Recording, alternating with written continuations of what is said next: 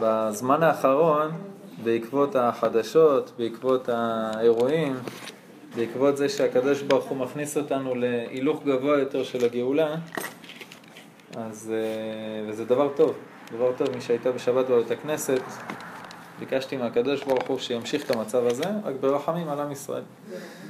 אבל זה מצב טוב, שביבי מתבטא כמו הרב כהנא, הוא לא עושה עדיין, הוא מתבטא. מקווה שגם יעשה, בסדר. בסדר, אנחנו לא, לא בוטחים אה, בבשר ודם, בוטחים בקדוש ברוך הוא, רק אה, מבקשים. מתחננים, עושים את שלנו, שגם הבשר ודם יתנהגו כמו שצריך. אז זה מצב, אה, כשלעצמו המצב הזה הוא טוב. הוא מקדם את הגאולה, הוא, הוא טוב מאוד. אנשים שמפחדים ממצבים כאלה זה אנשים שלא מבינים שאנחנו עכשיו בניתוח להסרת גידול סרטני. איך אפשר ללמד עם הגרזן הזה שהוא בא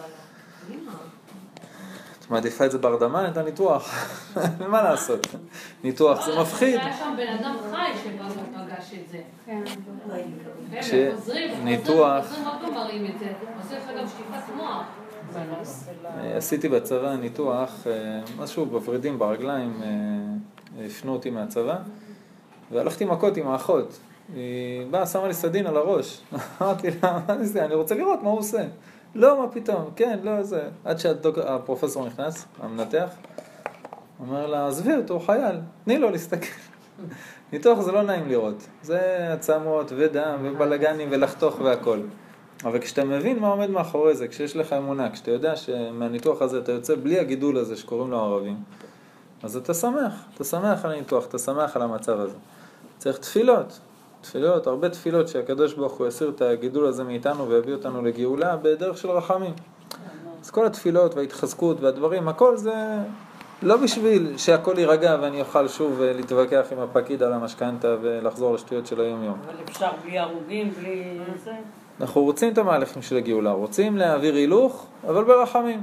זה, זה העניין שלנו בעולם. אז אה, גם בתפילות, מי שמתפלל שיבקש מהקדוש ברוך הוא, באמת. ש... שהמהלך הזה של הגאולה שהקדוש ברוך הוא התחיל אותנו, לא, לא, התחיל אותו לא בזכויות שלנו. אה, ביחזקאל יש פסוקים מפורשים, לא למענכם אני עושה בית השם, רק למעני עושה, למען כבודי בגויים. זאת אומרת, הגאולה תבוא אם תרצה ואם לא תרצה. למה? כי זה שעם ישראל, העם של הקדוש ברוך הוא בגלות, או שעם ישראל במצב לא טוב, זה חילול השם. זה פסוקים מפורשים בתנ"ך, שכידוע כל פסוק שם זה נבואה שנצרכה לדורות. אז להתפלל שזה יימשך ברחמים על עם ישראל, ומי שלא יודעת בקבלה למתק את הדינים, זה אומר לא שהדינים יתבטלו, אלא שהדינים ייפלו על, על אומות העולם, על הגויים, על, מי ש, על כל אסוני ישראל. מידת הדין היא צריכה לפעול. בגלל זה ביום כיפור אנחנו לא מוחקים את העבירות, אנחנו עושים שעיר לעזאזל ושולחים את כל העבירות לגויים. שיהיה להם בהצלחה. אה, זה עם הגויים, הזוהר הקדוש אומר שאם הגויים היו יודעים מה זה השעיר לעזאזל, היו שמים שורות של חיילים. שלא נזרוק את השעיר הזה, כי זה עושה ממש גזור והדבק. כל העבירות של עם ישראל, מי יהיו חטאיכם כשנים כשלג ילבינו, החוט השני נהיה לבן, ומידת הדין תובעת את שלה, אומרת אני צריכה להיכנס במישהו. אמר לה, הקדוש ברוך הוא אין בעיה, הנה אומות העולם. יש להם בתיק אישי שלהם את כל העבירות שעם ישראל עשה כל השנה. איך זה יכול להיות? מי זה השר של אומות העולם? זה היצר הרע, סמ"ם, מלאך המוות, הוא החטיא אותנו, בלי יצר הרע, אנחנו מלאכים, תסתכלו איך נראינו ביום כיפור. יום אחד בלי, בלי יצר הרע, כל ה... מישהי הקופאית פה ב... ביש, מתפללת בבית כנסת הבן איש חי, ברחוב הלוח העברי שם, היא אומרת לי, מה זה, מה זה הבתי כנסת האלה? הגעתי ואין מקום לשבת לאנשים. אמרתי לה, מתי הגעת? כאילו, זה לא בית הרמב"ם, זה כנסת אחר, אבל אני מכיר אותו, יש מקום. אמרתי לי, יום כיפור. יום כיפור אין מקום בשום בית כנסת. אמרתי לה, תבואי שבת, יהיה לך מקום, מזגן, לשבת, הכל. יום כיפור, ברוך השם, אין מקום. אבל אמרתי לה, בעזרת השם, בהיכל התרבות, עוד מעט כל המניינים יעברו לשם, יהיה מקום לכולם. בשביל זה בנו את זה. המרוקאים והאשכנזים לא הסתדרו, יש, יש הרבה אולמות, ברוך השם עם מודיעין, יש את הרב חן, אפשר להשתמש גם, הכל בסדר. יהיה, יהיה מקום לבתי כנסת לכל העדות, יהיה מקום לגברים, לנשים, ברוך השם, בעזרת השם, חכים, היום הזה יגיע. כבר בונים על ה-On's Place, לעשות אותו ככה, איזה מקווה גדול כזה, ובעזרת השם. יש באמסטרדם, בנו עכשיו אה, מקווה וחדר כושר. זאת אומרת שבן אדם, כן. אז הנה, זה כבר בנוי, מובנה, הכל, ברוך השם. אז ברוך השם, ביום כיפור הקדוש ברוך הוא לוקח לך את היצר הרע ליום אחד, עם ישראל נהיה דבש. אומר הקדוש ברוך הוא לאומות העולם, סליחה, כל העבירות הזה זה של המלאך שלכם, הוא פיתה את עם ישראל, קחו את זה, תהנו. ואז אומות העולם חוטפים על כל מה שאתה עשית במשך כל השנה. אחלה דבר, באמת, השתבח שם עולם. אז זה מצב טוב, שצריך רק להתפלל שיתמתקו הדינים, שהדינים שצריכים לרדת לעולם בזמן של הנסירה, של הגאולה, כל שלב של הגאולה יש שלב של דינים, בעזרת השם שיפול על מי שצריך ולא על היהודים. אבל צריך שהיהודים יתפכחו, צריך את ה... להתעורר, צריך להתפכח, זה אין ספק. בכל אופן, במצבים כאלה, יש הרבה אנשים שתופסים טרמפ על המצב, ואומרים, יאללה, בואו נחזיר את כל עם ישראל בתשובה בבת אחת, ונפיץ כל מיני ידיעות וכל מיני סרטונים וכל מיני פחד ובהלה ואימה בציבור, ואם אתה לא תתחזק בכיסוי ראש, שבת, כשרות וכל השאר, אז יחכה לך איזה מחבל עם גרזן. על זה אני רוצה לדבר השיעור הזה, בסדר? אומר הרמח"ל במסילת ישרים, בפרק כ"ד, איך שקוראים לזה, חבל לשים את זה לידי, אין לי זמן לאכול. יותר קרוב לכולם.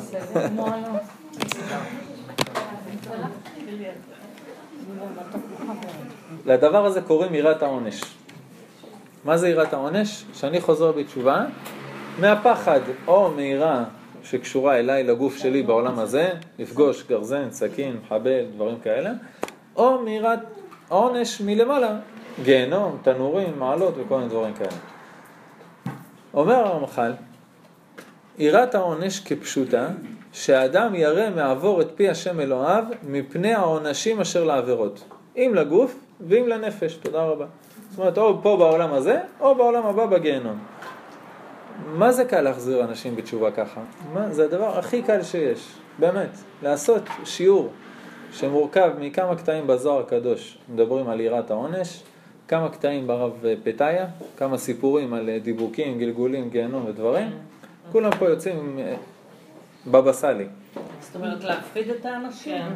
אני אומר לך, עשיתי שיעור אחד כזה פעם, סעודה שלישית בבית הרמב"ם, אנשים יצאו בוכים. אבל אמרתי להם, אני עושה שיעור כזה פעם בחמש שנים, בשביל סיבה מסוימת שאנחנו נדבר עליה בהמשך. זה לא מנוע לעבודת השם. יראת העונש זה לא סיבה להתחזק בעבודת השם, לא בשבת, לא בכשרות, לא בשום דבר אחר. מה הסיבה של יראת העונש? גדר בטיחות.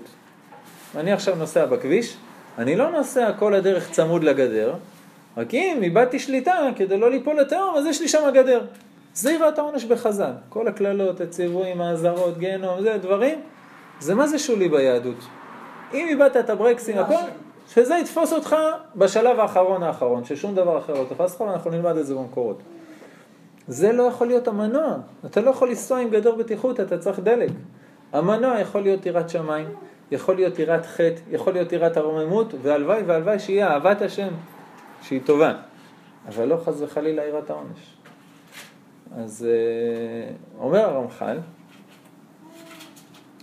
והנה זה קל. היראה הזאת היא קלה, כי ודאי כל אדם אוהב את עצמו וירא לנפשו. ואין דבר שירחיק אותו מלעשות דבר אחד יותר מן היראה, שלא תבואו בו איזה רע. זה הכי קל. בסדר, אם אני רוצה עכשיו לעלות, לתפוס את המיקרופון ולהחזיר אנשים בתשובה, זה הכי קל. זה טעות, זה לא נכון, זה לא היהדות, זה לא יחזיק מעמד יותר מכמה דקות, אבל זה הכי קל. בסדר, זה מה זה קל להשתמש בזה, בגלל זה זה נפוץ, מעבירים את זה, משתגעים מזה, פוחדים מזה.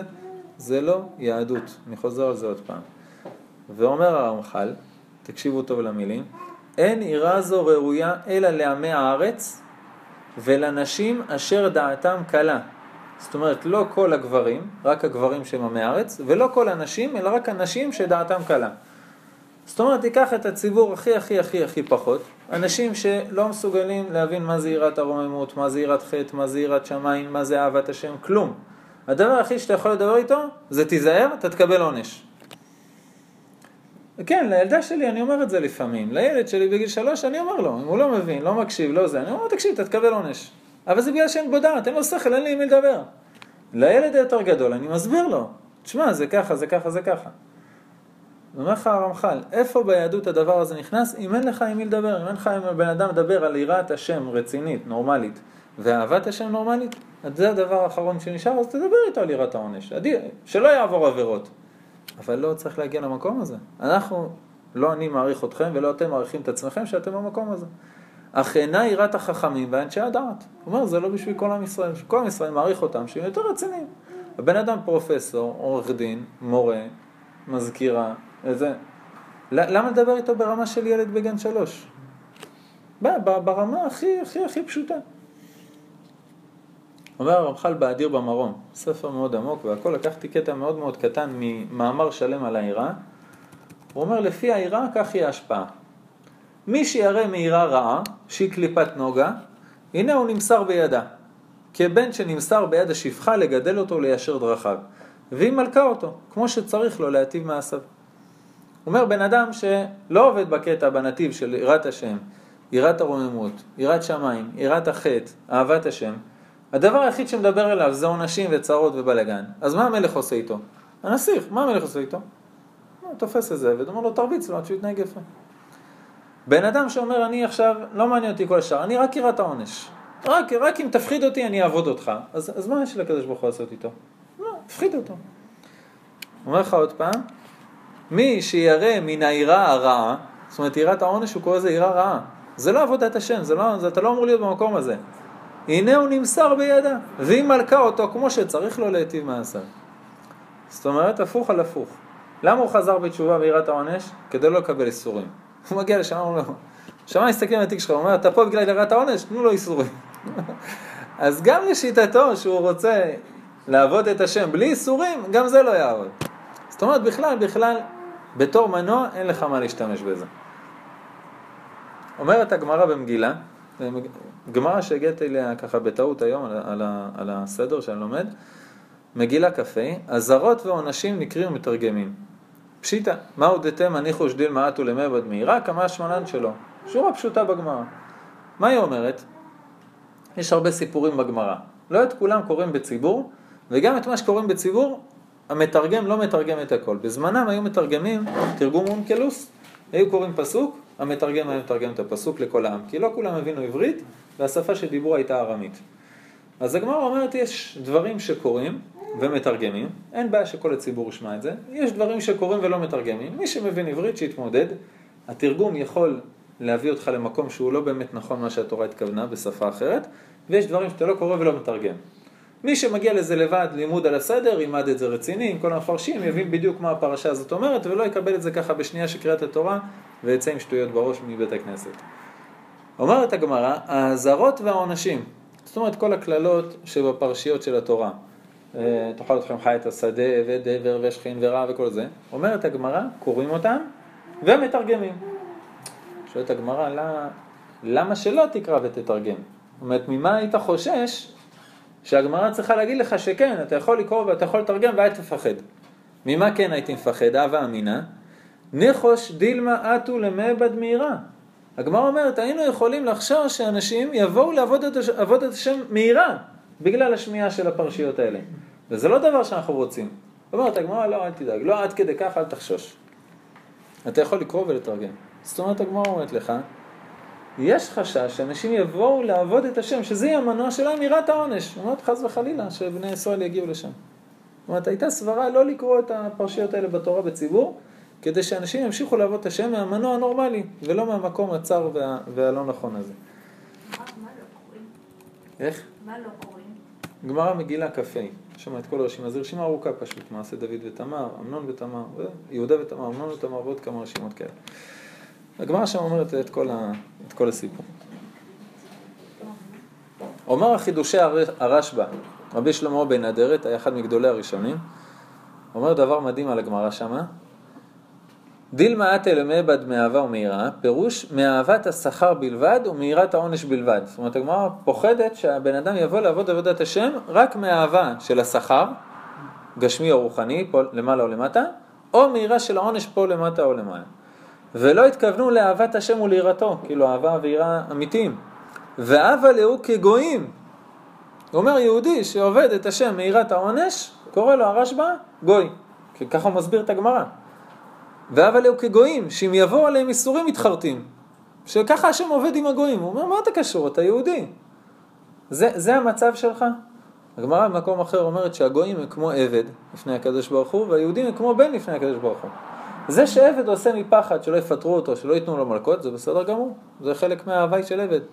שהבן של המלך יביא לו כוס מים מהפחד שאבא שלו ירביץ לו, זה נשמע לכם הגיוני? את הילד שלך אתה תחנך ככה? ולא תביא לי כוס מים, אני מורח לך פה את המוח על הקיר? אני אביא ערבי עם גרזן ש... ש... ממתי, ממתי דבר כזה יכול להיות מנוע לעבודת השם? אומר לך הרשב"א, ככה הגויים עובדים, שבאים עליהם איסורים ואז הם מתחרטים. אבל העושה מיראה ומאהבה ומכוון ליבו לשמיים, הרי זה צדיק גמור. יראת השם זה בסדר גמור, אהבת השם זה בסדר גמור, לא יראת העונש. יש הרבה סוגים של יראה, לא יראת העונש. אומר התוספות ראש, בשביל שעושים מחמת יראת האיסורים, הקדוש ברוך הוא מענה אותם ומייסרם לצורפם ולאבנם להסיר מהם את העוון הזה. שלא עשו את המצווה לשמה אלא מחמת האיסורים ונפרע מהם מידה במידה. אולי זה המקור של הרמח"ל. זה גם, זה ראשונים על הגמרא. בגלל שהם עושים מחמה יראה של איסורים, זה עבירה, כי אתה לא, זה בן שמתנהג ככה, הוא אומר כאילו, אתה לא, אתה לא מתנהג כמו שצריך. אז הקדוש ברוך הוא מענה אותו ומייסר אותו לצרף לבן ולהסיר מהם את העוון הזה. שלא עשו את המצווה לשמה, אלא מחמת איסורים ונפרע מהם מידה כנגד מידה. זאת אומרת, מה, מה עשית? באת, אני מדבר גם על הרב וגם על הציבור. רב שמחזיר אנשים מיראה. מה, מה עשית? רק גרמת להם לקבל איסורים על זה שלא הבערת בהם את אהבת השם, או יראת שמיים אמיתית, הם רק יקבלו איסורים בשביל זה. וגם הציבור, מי ששומע, אומר וואי איזה פחד, עכשיו אני הולך להתחזק, מה אני יכול להתחזק? מה גורם לעצמו? שבשמיים יכעסו עליו, שזה הסיבה שהוא מתחזק. והוא מושך על עצמו איסורים, אמרנו מהשפחה ש... שמייסרת את ה... איזה נקודה בדיוק? כאילו כשבן אדם אה, מתחרט על מה שהוא עושה, אז הוא מושך עליו איסור? לא, לא מתחרט, לא חזרה בתשובה. אני מדבר עכשיו על למה להתחזק. אני עכשיו ברמה מסוימת ואני עכשיו מתחזק, כי הייתי בהרצאה של איזה רב, והרב הזה אמר שאם אני לא אתחזק, יש תנור שבע בגיהנום, כך וכך מעלות, כך וכך שנים, על כל עבירה. אני יוצא משם, אני אומר, "אה, לא, אין מצב. אני אוהב את הגוף שלי, אני לא רוצה לשדרג אותו לגיהנום, אני רוצה להתחזק. רק על המחשבה הזאת מגיע לך איסורים מהשמיים. אני רק קורא את חז"ל, למה? כי אתה בן. הבן של המלך לא בא אל המלך ואומר לו, אדוני המלך, מה אתה צריך שאני אעשה? לך, אני רוצה כוס מים. אין בעיה, אין בעיה, אני אעשה כל מה שתרצה, העיקר שלא תרביץ לי. איך, איך המלך ירגיש שהבן שלו מדבר איתו ככה? איזה פדיחות זה שהבן שלו רושם את זה באינטרנט גם לכולם, או מעביר את זה בשיעור אה, מפורסם. כל השרים שומעים שהבן של המלך מביא לו כוס מים רק בגלל שהוא מפחד ממנו. אתם מבינים את הזעזוע שיש בדבר הזה? אני חושבת, ש? היום יותר מתמיד, רגע, אחד אחד.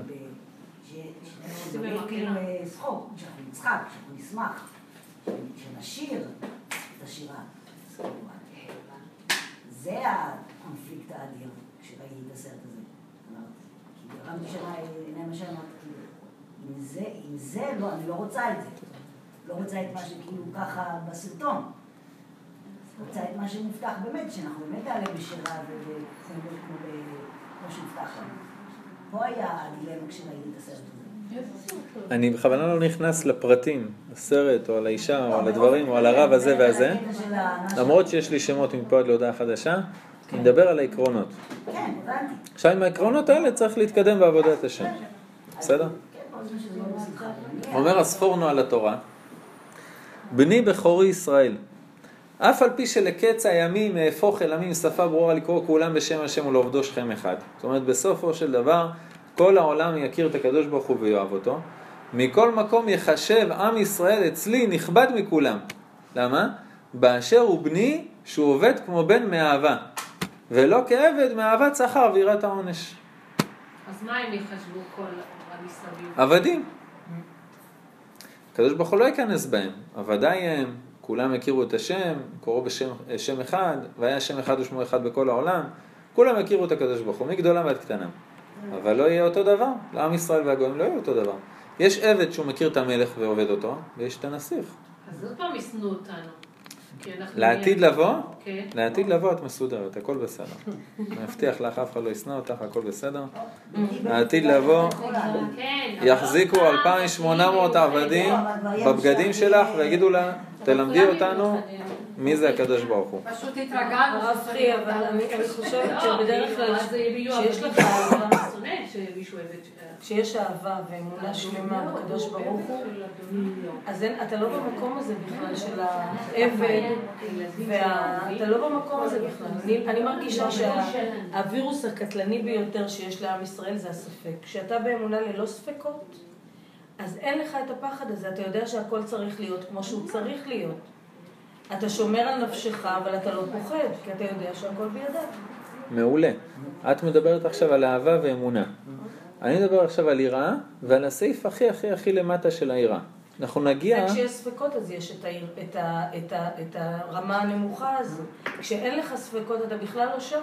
אני לא יודע אם זה ספקות, זה אפילו חוסר ודאי של, של הכל. זה לא ספקות, ספק. זה חוסר אמונה. זה חוסר אמונה, לא ספק.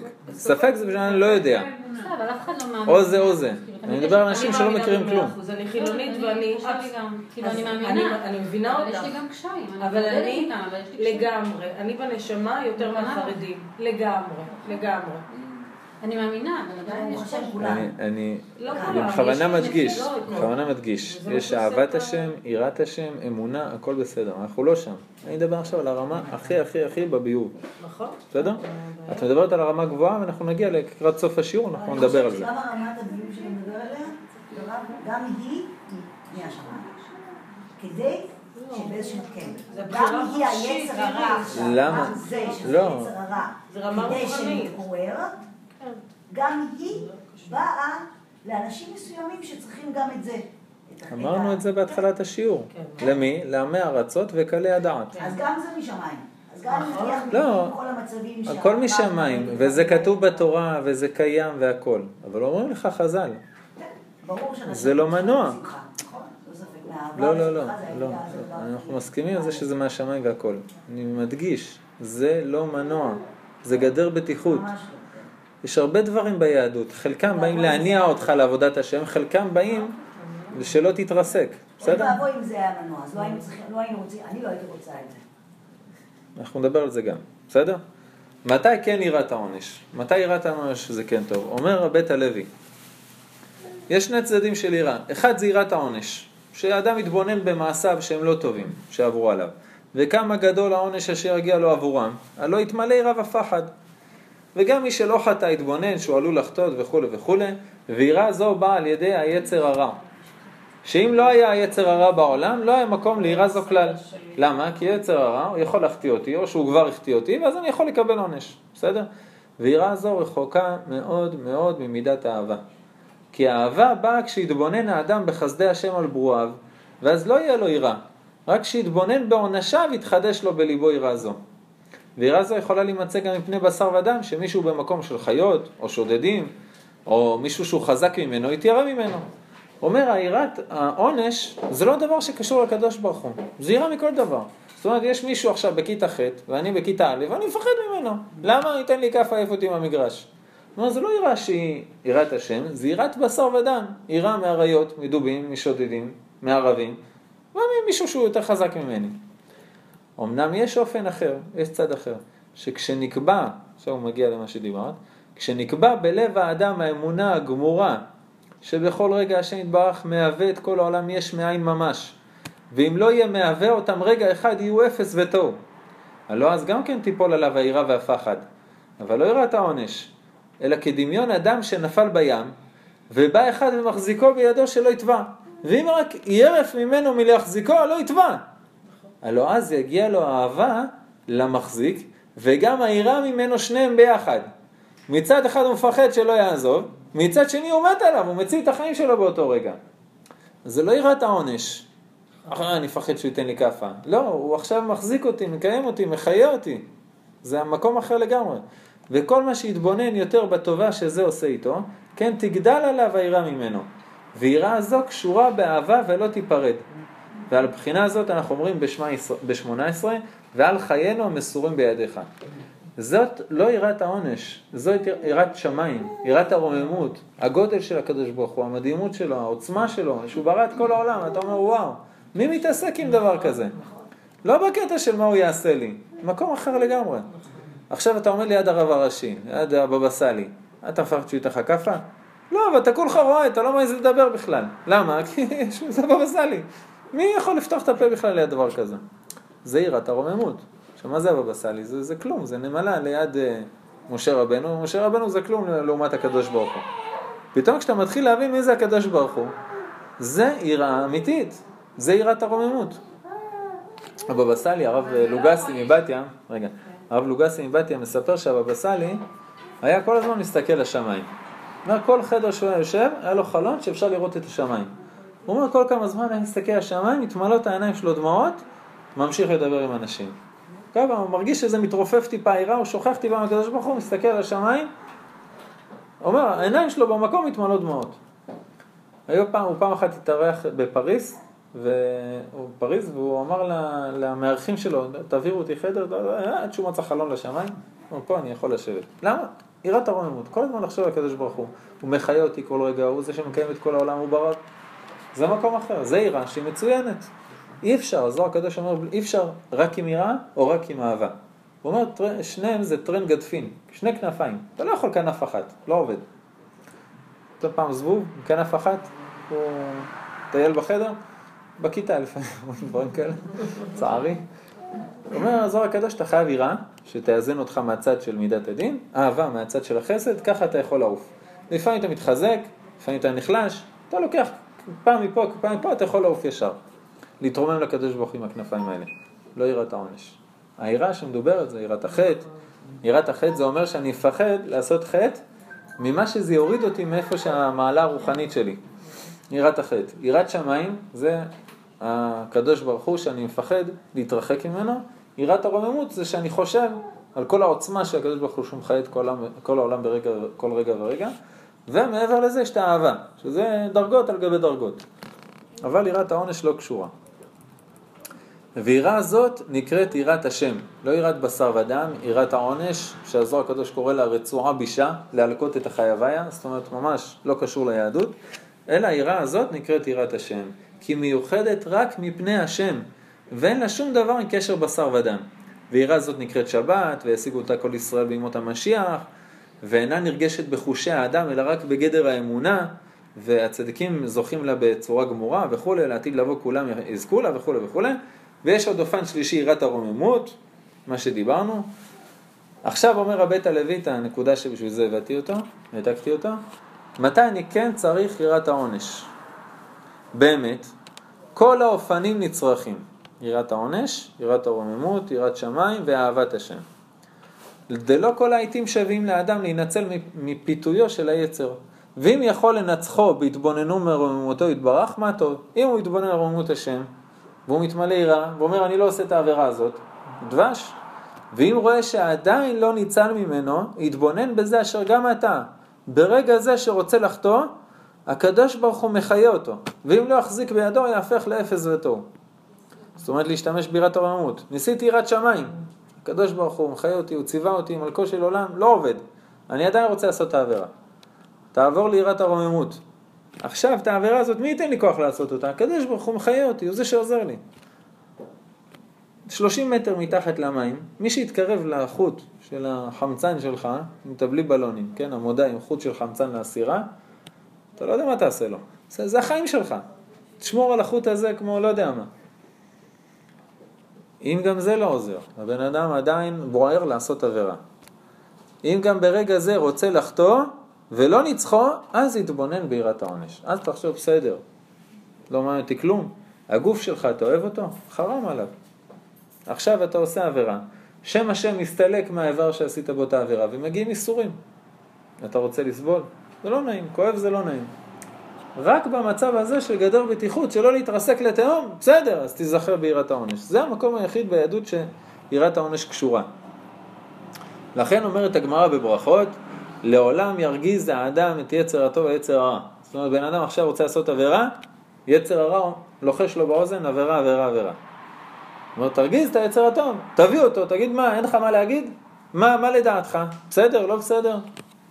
הפסד אה, אה, שכר מצווה כנגד הפסדה, שכר עבירה כנגד הפסדה, מה? שווה לי, לא שווה לי לעבור את העבירה הזאת. אבא שלי אמר אתמול בשיעור שהוא דיבר עם מישהו השבוע, הבן אדם בוכה לו. הוא אומר לו, חמש דקות, חמש דקות הרסו לי את כל החיים. חמש דקות, זהו. למה? היה בקשר עם איזה מישהי, אשתו גילתה את זה, תביעת מזונות, גירושים, הילדים אצלה, ההיא גם עזבה אותו, אחרי עשר דקות בערך. הוא אומר, כל החיים אני משלם על החמש דקות האלה. הוא אומר, בן אדם יחשוב על זה לפני העבירה, הוא יהיה במקום אחר לגמרי.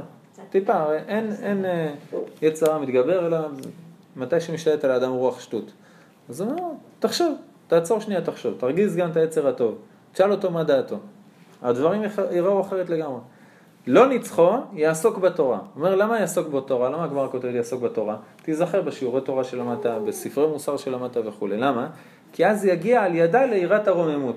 על ידי התורה יכיר את הקדוש ברוך הוא, שהוא מחיה את כל העולם. לא ניצחו, יקרא קריאת שמע. מה זה יקרא קריאת שמע? שזה השם אחד, שאין שום דבר מציאות בלתו. קריאת שמע זה יראת, אה, הראשון זה יראת שמע, עכשיו יראת הרוממות. שהקדוש ברוך הוא מחיה את כל העולם כל רגע ורגע, זה מה שאני מאמין שמע ישראל. שם אחד, מה זה אחד? ארבע כיוונים, למעלה, למטה, וכל אומות העולם, וכולי וכולי. ואין לשום דבר מציאות בלתו. ורק אם לא ניצחו, לא ככה ולא ככה ולא ככה, יזכיר לו יום המיטה שזה יראת העונש. הוא אומר, זה המקום היחיד שיראת העונש מגיע. אז זה לא שמישהו עכשיו מנסה להוריד פסוקים מהתורה והכל, אבל למה התורה אמרה את זה? כל העונשים שמוזכרים בתורה הכל. עזבו את זה שהזוהר הקדוש הוא מאוד מאוד מאוד מדהים מבחינה של הקבלה, הקבלה היא תמיד מסתכלת על הפנימיות, על האהבה, על הכל, לא על הקטע של היראה.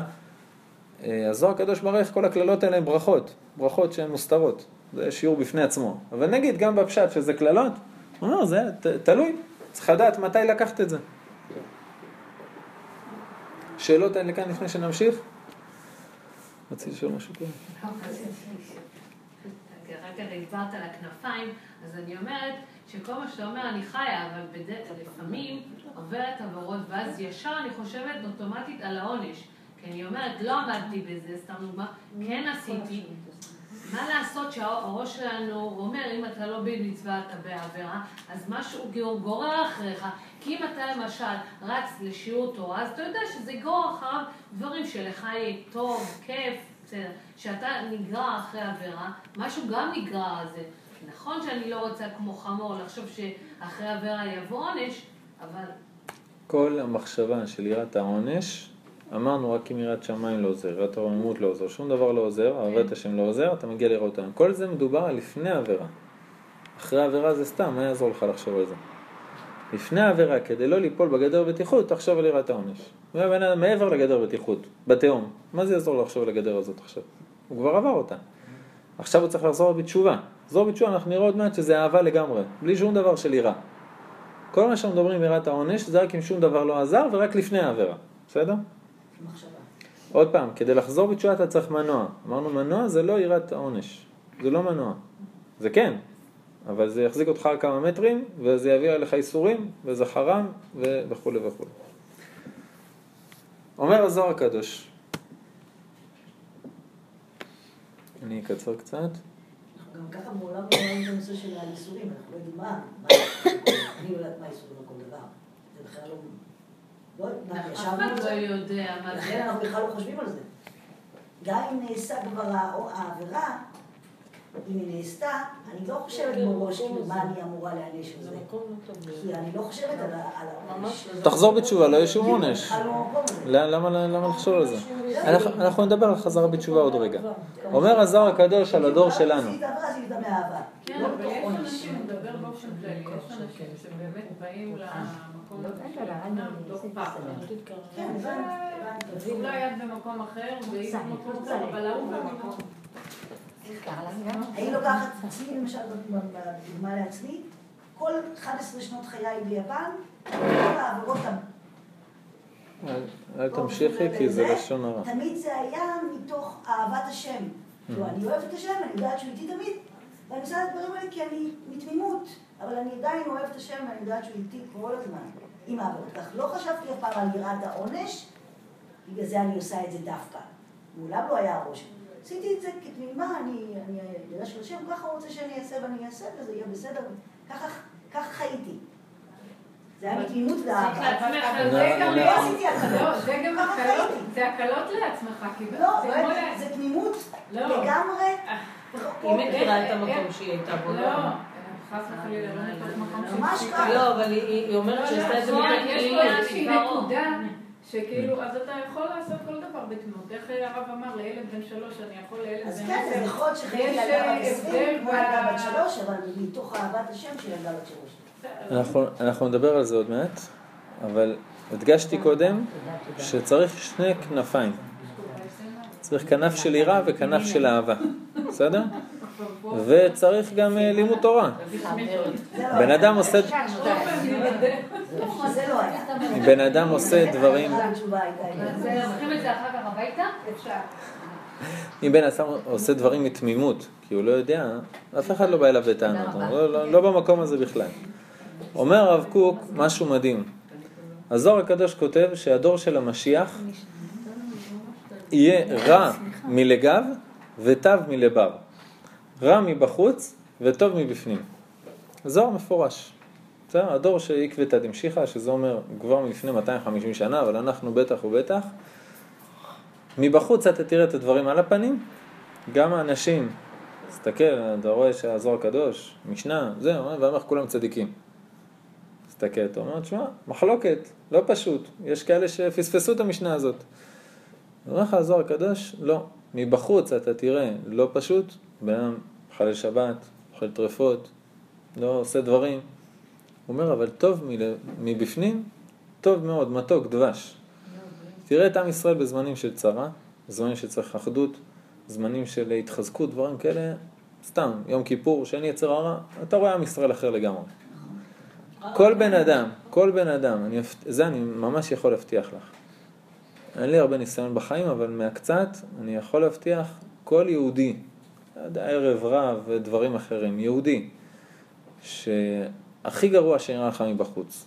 שב איתו לשיחה חמש דקות, אתה תינמס ממה שיש בפנים. זה אני יכול להבטיח.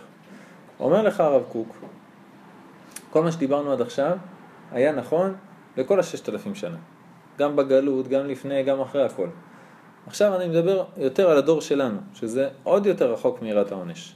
אומר הרב קוק, ובעלי הרזים, האנשים שלומדים קבלה, צריכים להודיע לעולם שהירידה שלו היא רק חיצונית. שאתה רואה את הדור מידרדר מיום ליום, ומי שמורה רואה את זה ממש משנה לשנה, רואה דור לא פשוט. הירידה הזאת היא רק חיצונית, אבל בפנים הכל מתעלה. וממילא ההערה היא גדולה, ועצם הנשמות גדולות הן. יש מחלה שקוראים לה דמדמת, לא עלינו ולא עליכם, מחלה שככל שהחולה מתרפא, הפצעים בחוץ גודלים. ככל שהתסמינים? ככל שהתסמינים, מי שרוצה נראה לו את זה אחרי זה את בוויקיפדיה, ככל שהתסמינים יותר גרועים, זה אומר שהמחלה מתרפאת. זאת אומרת, בחוץ זה נראה יותר גרוע, הרופא אומר מצוין, ואתה אומר לו, נזרוק עליך את הכיסא, מה מצוין, זה מגרד לי פי שתיים מאתמול. מעולה, אני שמח. זה המצב של הדור. בסדר? זה דור הדמדם.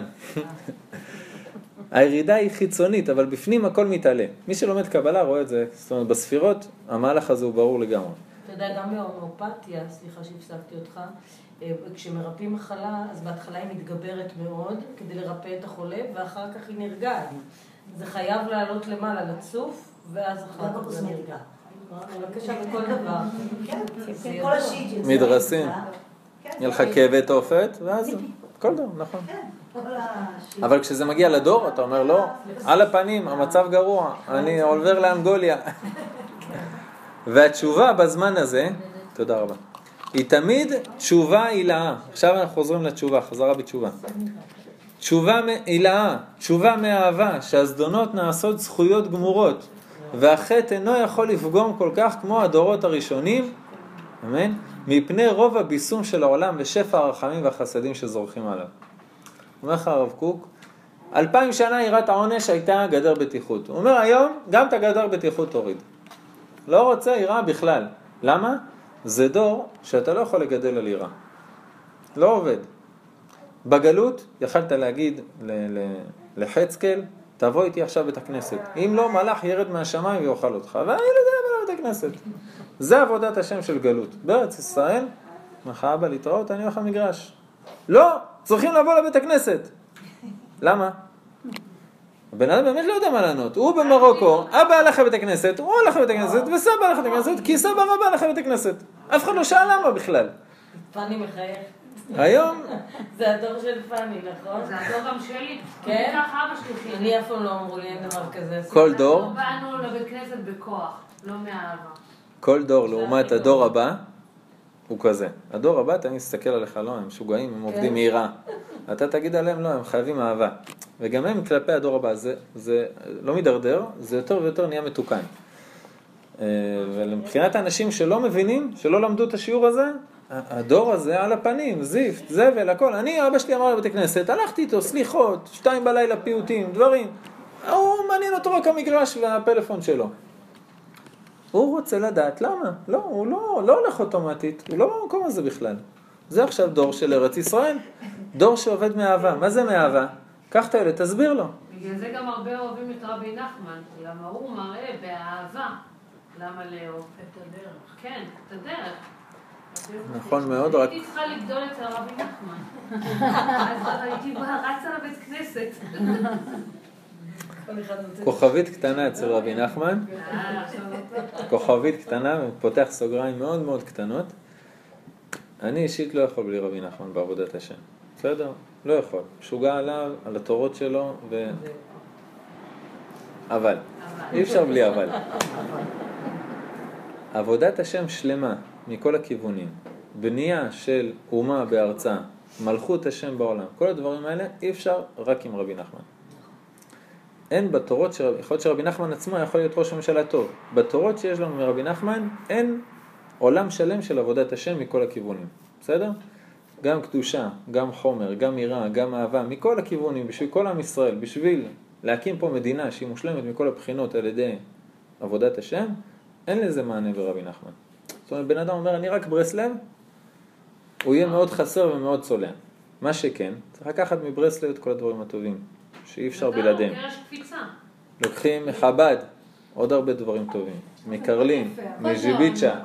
מההתנגדות, מכל דבר, לוקחים את כל מה שאפשר בעבודת השם. מזה אתה בונה עבודת השם שלמה. בסדר? נסגור סוגריים. אני חוזר לדברים של הרב קוק, אני חוזר לדברים של הרב קוק, התשובה בזמן הזה, הוא אמר את זה לפני 70 שנה, היא תמיד תשובה הילאה, 100 שנה. היא תמיד תשובה הילאה, תשובה מאהבה. הוא אומר לך, אתה עכשיו תבוא, תדבר עם ילדים על פחד, על עונש, על אם לא תבוא אני אעשה לך ככה וככה, הוא אומר, אתה מאבד את הילד. לא. לא איבדת את הילד, עוד מעט הוא ילך לאיבוד. למה? לא, חכה, עוד קצת הוא יגדל, יסתדר לבד, דמי כיס עבודת, הוא יסתדר לבד, יתחיל להתראות, אני... ביי. אין, לא עובד, זה לא עובד. עבודת השם מהירה לא עובדת. ועוד יותר, והחטא אינו יכול לפגום כל כך כמו בדורות הראשונים. בדורות הראשונים בן אדם היה עושה חטא, כל העונשים, כל הגיהנומים שנכתבו, כל הקללות שכתובות בתורה, הוא אומר, נכתבו על הדורות הראשונים. למה? כי מרוב העוצמות שלהם, גם העבירות שלהם היו הורסים עולמות שלמים. מרוב העוצמות של הרע שהיו בעולם שעוד לא התבשם, מרוב העוצמות של הרע שעוד לא תוקן, תחשבו לפני אלפיים שנה, היה עוד אלפיים שנה של רע לתקן. עכשיו נשאר לך עוד שתי דקות של רע לתקן. דקה וחצי אולי. אז אז, גם חטא שאתה עושה בזמן הזה, הוא לא פוגע כמו חטא שעשו בדורות הקודמים. שמעתי פעם שיעור מאחד הרבנים, אומר בן אדם חוטא בדור שלנו בלחיצה של כפתור. פעם היית גר ב... לא יודע, בדבדור, איפשהו בערי האטלס, תעשה חטא, בסדר? לצורך העניין חטא מאוד מאוד גרוע. היית צריך לקחת חמור, לרדת עד לכביש למטה במשך כמה ימים, שמה לחכות לאוטובוסה, שתיקח אותך לעיר בירה, שמה לך תחפש את עצמך. היום לחיצת כפתור אתה עושה עבירה. אז אומר הרב הזה, גם התשובה, לחיצת כפתור. כי לא כזה התאמצת כדי לחתום, זה לא שמסרת את הנפש על החטא הזה. אתה לא צריך להניח את הראש שלך בין הברכיים ולגאות בבכייה שתצא נשמתך. כי לא עברת ימים ונהרות ו- ושילמת 400 זוז על העבירה הזאת. חטא בלחיצת כפתור, הוא אומר, גם התשובה היא בלחיצת כפתור. זה מה שאומר לך הרב קוק. החטא אינו יכול לפגום כל כך כמו בדורות הראשונים מפני רוב הביסום של העולם ושפע הרחמים והחסדים שזורחים עליו. בן אדם שיקח לך עכשיו ספר מלפני 500 שנה ויקריא לך מה קורה בגיהנום, אומר הבן אדם הזה הוא לא רלוונטי, מחילה. העולם עבר 500 שנה מאז, בנית פה מדינה, עם ישראל חזר לארצו, הקדוש ברוך הוא הזרח עליך חסדים, אתה בתוך ההיכל של המלך, אתה לא יכול להביא לי דבר לפני 500 שנה, מה נסגר איתך? מהתנ"ך זה בסדר, התנ"ך זה נבואה שאני צריכה לדורות. אבל האלפיים שנה האחרונות של הגלות, יש הרבה ספרים שאתה צריך לצנזר, זה לא מתאים, זה, אתה לא רלוונטי. בסדר? האריזל, אני לא יודע אם יש מישהו בעולם שיכול לחלוק על האריזל, בקבלה בטח שלא. כותב האריזל, מעשה קטן, הוא כתב את זה לפני 400 שנה, בסדר? וזה הולך באחוזים ו- ונהיה יותר ויותר נכון. מעשה קטן מאוד בדור הזה, שקול כמו כמה מצוות גדולות בדורות אחרים. למה? זה היה עולם אחר.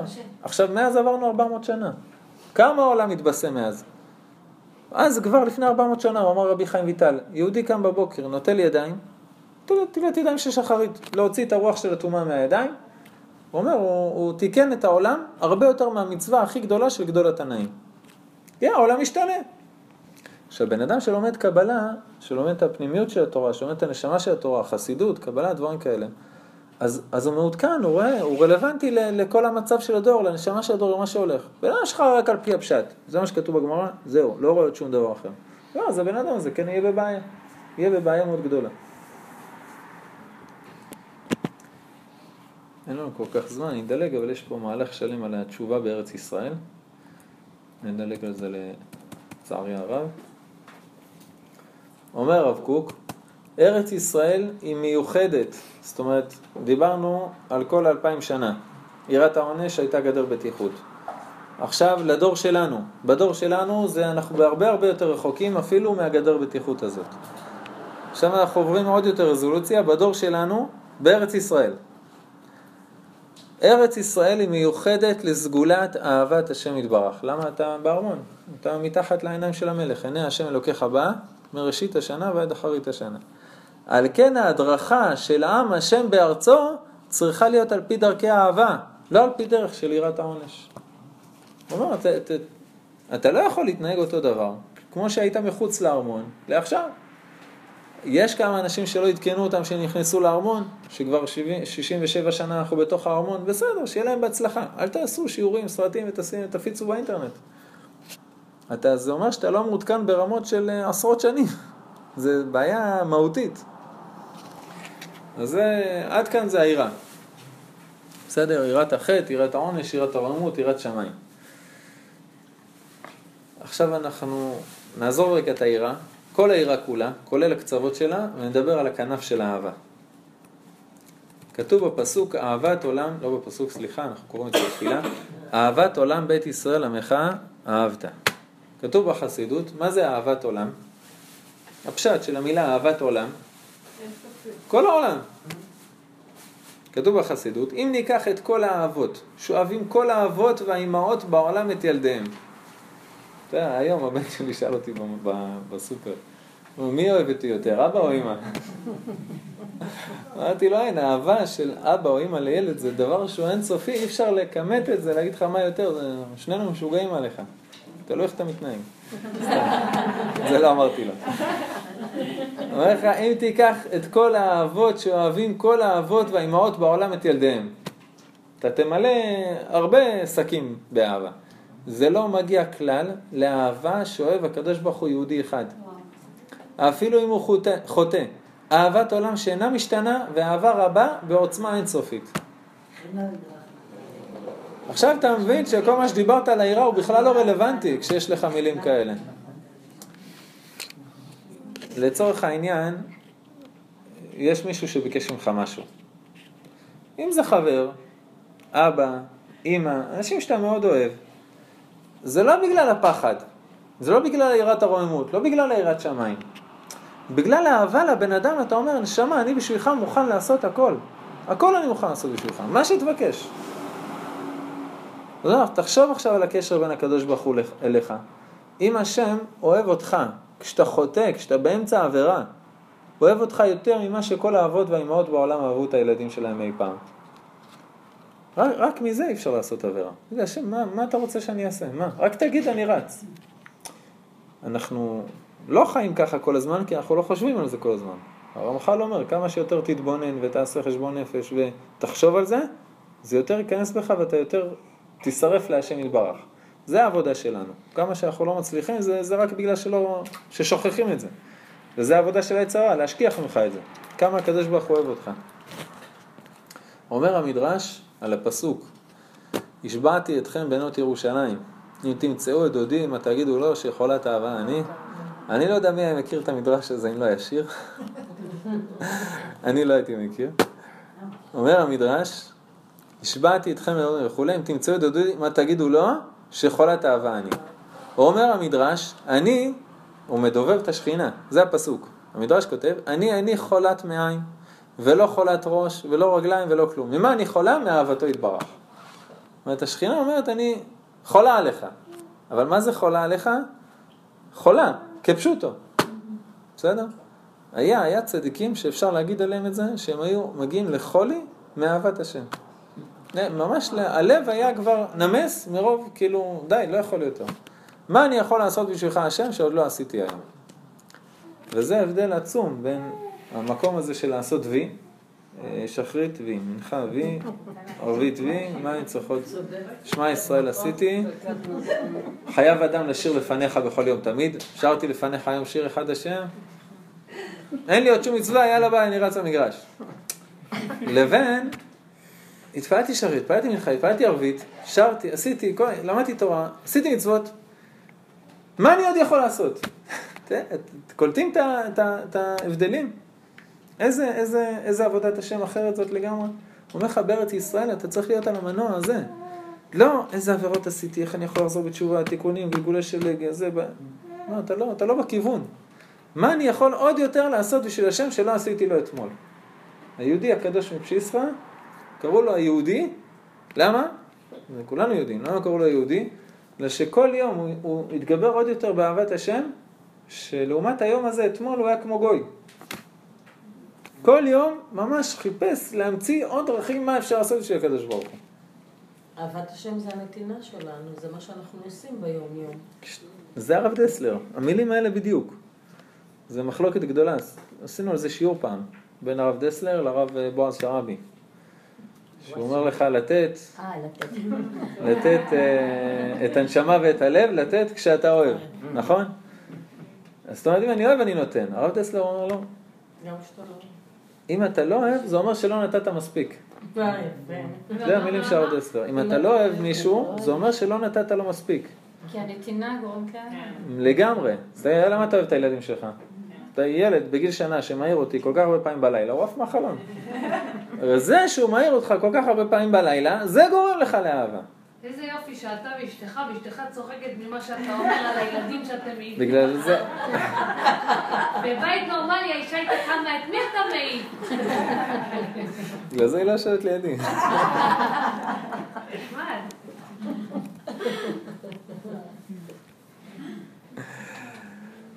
אומר רבי יששכר, רבי יששכר צבי מדינוב, אומר על המדרש הזה, כי חולת אהבה אני, דרך אגב יש. בסוף היא לא טובה לשיעור, די. היא באמת לא אוהבת להיות מובכת. לא? לא, לשנות נושא. היה חסיד אחד שבא לאדמו"ר, חסיד פעור. אמר, מה ההבדל בינינו? הרב מברך על התפוח ואוכל, ואני מברך על התפוח ואוכל. מה, מה ההבדל? למה אתה אדמו"ר ואני בטטה? אז האדמו"ר אמר לו, אתה רוצה לאכול את התפוח. אתה לא יכול לאכול בלי ברכה, כאילו גוזל מאביו ואמו, קודשו ברוך כנסת ישראל, בלאגן, אז אתה מברך ואוכל. הוא אומר, אני מחפש לברך את השם. רק אני לא יכול, ברכה לבטלה זה דאורייתא. אז אני לוקח תפוח, כדי שיהיה לי תירוץ לברך. זה, זה, זה, זה ההבדל בין הגלות לארץ ישראל. בין עבודת השם מיראה לעבודת השם מאהבה. ובין עבד לבן של המלך. עבד, טוב, אני חייב, עשיתי יאללה ביי. בין מה אני עוד יכול לעשות אושר לאבא שלי, לאימא שלי, מה אני עוד יכול לפנק אותם. יש שלב בחיים שאנחנו קטנים מתים על ההורים. בערך בגיל העשרה, הטיפש עשרה, ההורים משתנים, נהיים מה זה מרגיזים, מעצבנים, מציקים, אתה מת לברוח מהבית. פתאום, כשנולדים לך ילדים, אתה לא מבין איך הם הסכימו לגדל אותך, ההורים האלה. איך הם סבלו אותך, איך הם נסרו אותך על הכפיים, איך הם קמו בלילה. ואתה אומר, מה אני עוד יכול לעשות לאמא ואבא שלי? באמת, כאילו, אני מדבר עוד ברוך השם שיש לי אבא ואמא. אני בטוח פה שמי שאין לו כבר או אבא או אמא, בכלל נשרף, מה אני עוד יכול לעשות בשבילם? ועוד מתחרט על מה שהיית יכול ולא עשית אולי.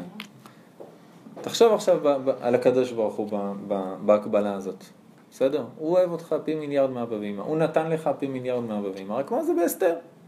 אם לא תלמד ולא תאמין ולא תעבוד על זה, לא תבין שזהו. מה אתה עוד יכול לעשות בשבילו? זה העבודה של ארץ ישראל. זה וזהו. מה אני עוד יכול להתחזק בשביל השם יתברך? אומר הבני שכר, והנה דרשת חז"ל היא מוכרחת מן הפסוק, שלא נאמר אם תמצאו את דודי תגידו לו שחולת אהבה אני, אלא נאמר מה תגידו לו. זאת אומרת אתם יכולים להגיד לו משהו ואתם יכולים להגיד לו משהו אחר. מה תגידו לו ומה לא תגידו לו. דמשמע תראו ותיזהרו בדבריכם מה תגידו לו ומה שלא תגידו. ועכשיו אומר הבני סחר משהו יפה, שהגם, זאת אומרת מה תגידו לדודי?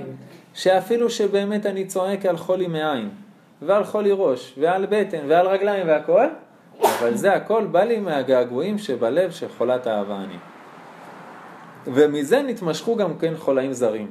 וכיוון שנתארך הזמן בחולאים הללו, שוב לא אדע בין ימין לשמאל. על כן אני צועק רק על החולאים הללו הזרים החיצונים. על כן אתם, בנות ירושלים, אל תקטרגו לומר לדודי, כל חסד דאבדין לגרמאי דאבדין. כשאתם בנות ירושלים, שזה אה, כוחות רוחניים שעולים לקדוש ברוך הוא לצורך העניין, אל תגידו שהשכינה היא צועקת על זה שכואב לה הראש, שכואב לה הרגליים שכואב לה הבטן, למרות שהיא באמת צועקת על זה. למה? כי זה קטרוג. מה, לא אכפת לה מזה שאני לא באזור? אכפת לה רק מזה שכואב לה הראש? דהרי צועקים על חולי מעיים ועל חולי הראש, אומר פה על עושר, על פרנסה, על בריאות, על הכל, עם ישראל צועק על זה. הוא אומר, כשאתה עולה לקדוש ברוך הוא, אל תגיד לו את כל הצעקות האלה. כי כל זה בא לי מחולת האהבה וחולי הלב מדאגת הגעגועים. אומר לך בני שכר פה כלל חשוב. הוא אומר, אתה רואה שעם ישראל צועקים על פרנסה, על רפואה שלמה, על זיווג, על אה, ילדים, על ביטחון, על... אה, הוא אומר נכון. אבל כשאת השכינה מעלה את כל התפילות האלה לקדוש ברוך הוא, אל תגידי לו שזה מה שמעניין את עם ישראל. תגידי לו, הקדוש ברוך הוא, הם צועקים על כל זה בגלל שאתה רחוק. בגלל שהם חולי אהבה. בגלל שיש להם געגועים להשם יתברך. בגלל החסרונות בלב של השם יתברך, שהוא רחק ממני, מנחם, משיב נפשי, בגלות, זה שאין לך עדיין בניין בית המקדש, אז באים כל הצרות והאיסורים האלה.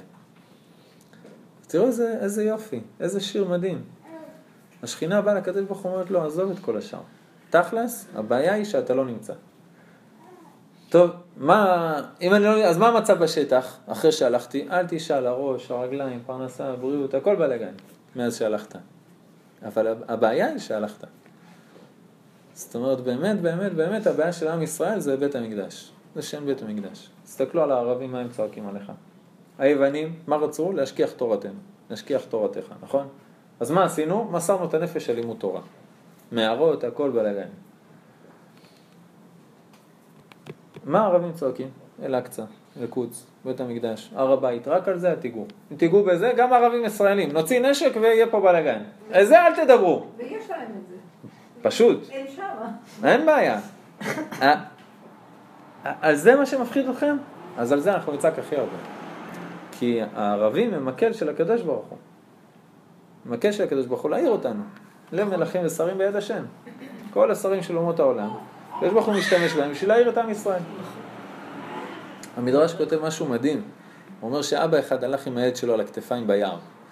ואנשים עוברים, ככה הולכים ושבים, והילד אומר להם, ראיתם את אבא? ראיתם את אבא שלי אולי? מסתכל, הוא דפוק, קיבל מכה מאיזה ענף, מה קרה? מה עשה המלך? זה המדרש. עכשיו, המדרש לא מספר לך סיפור האחים גרים. הוא אומר לך את מה שעם ישראל קורא לו בפועל. מה עשה המלך? הוריד אותו מהכתפיים, נותן ללכת לבד. בא זה, והוא מתחיל לצעוק, אבא, אבא, רץ אליו, קופץ עליו. אומר, זה מה שהקדוש ברוך הוא עושה עם הערבים. בסדר, הוא מעיר אותנו. אז אתה צועק על הערבים והכל, אבל תכלס, אתה, אתה רואה, על מה השם מעיר אותך? מה הם צועקים לך? מה, מה הכלבים האלה, זה מה שמעניין אותם? הר הבית, על זה, הקדוש ברוך הוא רוצה להעיר אותך. שדוד המלך אומר לך, אם אתן שנת לעיניי ועפרפי תנומד, אמצא מקום להשם משכנות לעבר יעקב. איך אני אבנה לעצמי בית? ואיך אני הולך לישון? ואיך הכל? כשהשכינה אין לה בית. אז הוא רצה לעשות הכל, הקדוש ברוך הוא לא נתן לו. סוגריים, תשאלו, שמאלני, רב שמאלני, או רב ימני שגדל במקומות שמאלנים, יגיד לך למה השם לא נתן לדוד המלך לבנות בית המקדש? כי דמים רבים שפכת לפניי. בסדר, זה הכי מרתיח אותי לשמוע את הדרשות האלה. כי דמים רבים שפכת לפניי. דוד המלך הרג הרבה אנשים. זה לא הומני להרוג כידוע, אתה לא יכול לבנות בית המקדש. אתה פותח את המדרש, מי שירצה את המקורות בשמחה, אתה פותח את המדרש ואתה רואה שחתכו אותו באמצע. כי דמים רבים שפכת לפניי. משפט אחרי זה, דוד המלך אומר, מה השם? את מי הרגתי? את הכהנים? את נוב? את מי הרגתי? פלישתים! שונא השם, שונא ישראל. על זה לא מגיע לבנות בית המקדש? אומר לו, לא, הקדוש ברוך הוא. הרי לפניי כצבי וכאייל. כל פלסטינאי או פלישתי שדוד המלך הרג, אומר לו, זה כמו קורבן בשבילי. אומר לו, אז למה אני לא יכול לבנות בית המקדש? אומר לו, בגלל שכל הדמים רבים שפכת, זה היה במסירות נפש. ובזכות המסירות נפש הזאת, אם אתה תבנה את בית המקדש, הוא לא יוכל להיחרב. ולכן, אם עם ישראל יחטאו, אני לא יכול לחרב את בית המקדש, אני צריך לכלות את כעסי חס וחלילה בעם ישראל, במקום בעצים ואבנים. אני לא יכול שאתה תבנה בית המקדש. דרך אגב, מאותה סיבה, משה רבנו נכנס לארץ. אומר הזוהר הקדוש, הוא מידת הנצח. אם הוא היה בונה את בית המקדש, היה נשאר לנצח, עם ישראל היו סובלים, במקום שבית המקדש היה נחרב. עכשיו הקדוש ברוך הוא יכול לכלות חמתו על עצים ואבנים, את מקדש ראשון ומקדש שני, ועם ישראל עוד איכשהו ממשיכים. זה הסיבה שדוד המלך לא בא לבית המקדש. כל בן אדם שאומר לך בגלל שהוא הרג, יגיד לו אתה פסיכי, אתה מעוות את הכתובים, והשם מרחם עליך, כי יש מצווה להרוג כל ערבי שאפשר ששונא את ישראל. כל ערבי שחושב רק על לעשות משהו ליהודי, צריך לבאר אותו מהעולם, ביארת הרע מקרבך. וזו מצווה גדולה, ואנחנו נעשה את זה, אנחנו נבנה בית מקדש שלא יכול להיחרב לעולם על ידי מסירות נפש הזאת. אוקיי? זה צריך שה, שהמדינה כולה תבין את זה, לא בן אדם פרטי, צריך שהצבא יתנהג ככה, אז זה לאט לאט. אבל אומרת לך, השכינה, חולת אהבה אני. זה הנקודה שכל החולאים, כל הצרות, כל האיסורים, זה הנקודה הזאת. אם אתה עכשיו מנסה לטפל בשקע הזה, ובשקע הזה, והמקרר לא עובד, והתנור לא עובד, ולא האורות, ולא המעבר, תלך לשלטר המרכזי, תרים שם את השקע, תתקן שם, יהיה לך אור בכל הבית. יהיה לך מקרר ותנור ומעבר והסקה והכל. כשיבוא משיח, אחרי כל הבלגן, לא יהיה בעיות. לא יהיה בעיות לפרנסה, לא בריאות, לא כלום. כמו מועמד הר סיני, כולם בריאים, הכל, הכל דבש. זה הבעיה האמיתית. והערבים רק באים להזכיר לנו את זה. בסדר, אנחנו, אין לנו בעיה עם הערבים, אנחנו, איך אומרים? אנחנו לא אלה ששופטים הערבי או רשע או צדיק, זה הקדוש ברוך הוא שופט. אנחנו, התפקיד שלנו זה רק לארגן את הפגישה ביניהם. אז אנחנו צריכים לעשות את שלנו, לשמור על הביטחון במדינה, כמו שצריך, להוציא את כל ה... והורשתם את יושבי הארץ מפניכם, להעיף מפה את כל מי ששונא ישראל, כל מי שלא מקבל על עצמו שבע מצוות בנוח, ניסים וגירות כמו שצריך במדינה, בתור גוי, אבל להיות אזרח טוב, שיעוף מכאן, לא רוצה לעוף מכאן, מלחמה, אין בעיה. זה התפקיד שלנו בקטנה. בגדול, הקדוש ברוך הוא רוצה להעיר אותך, שלא באת לארץ ישראל לשבת על זרת דפנה, באת לארץ ישראל שיבנו בית המקדש, בשביל עבודת השם. וזה בעזרת השם אנחנו מקווים שהקדוש ברוך הוא יאיץ את התהליך ברחמים, בעזרת השם שנראה את הדברים אחרת אחרי כל הדברים האלה.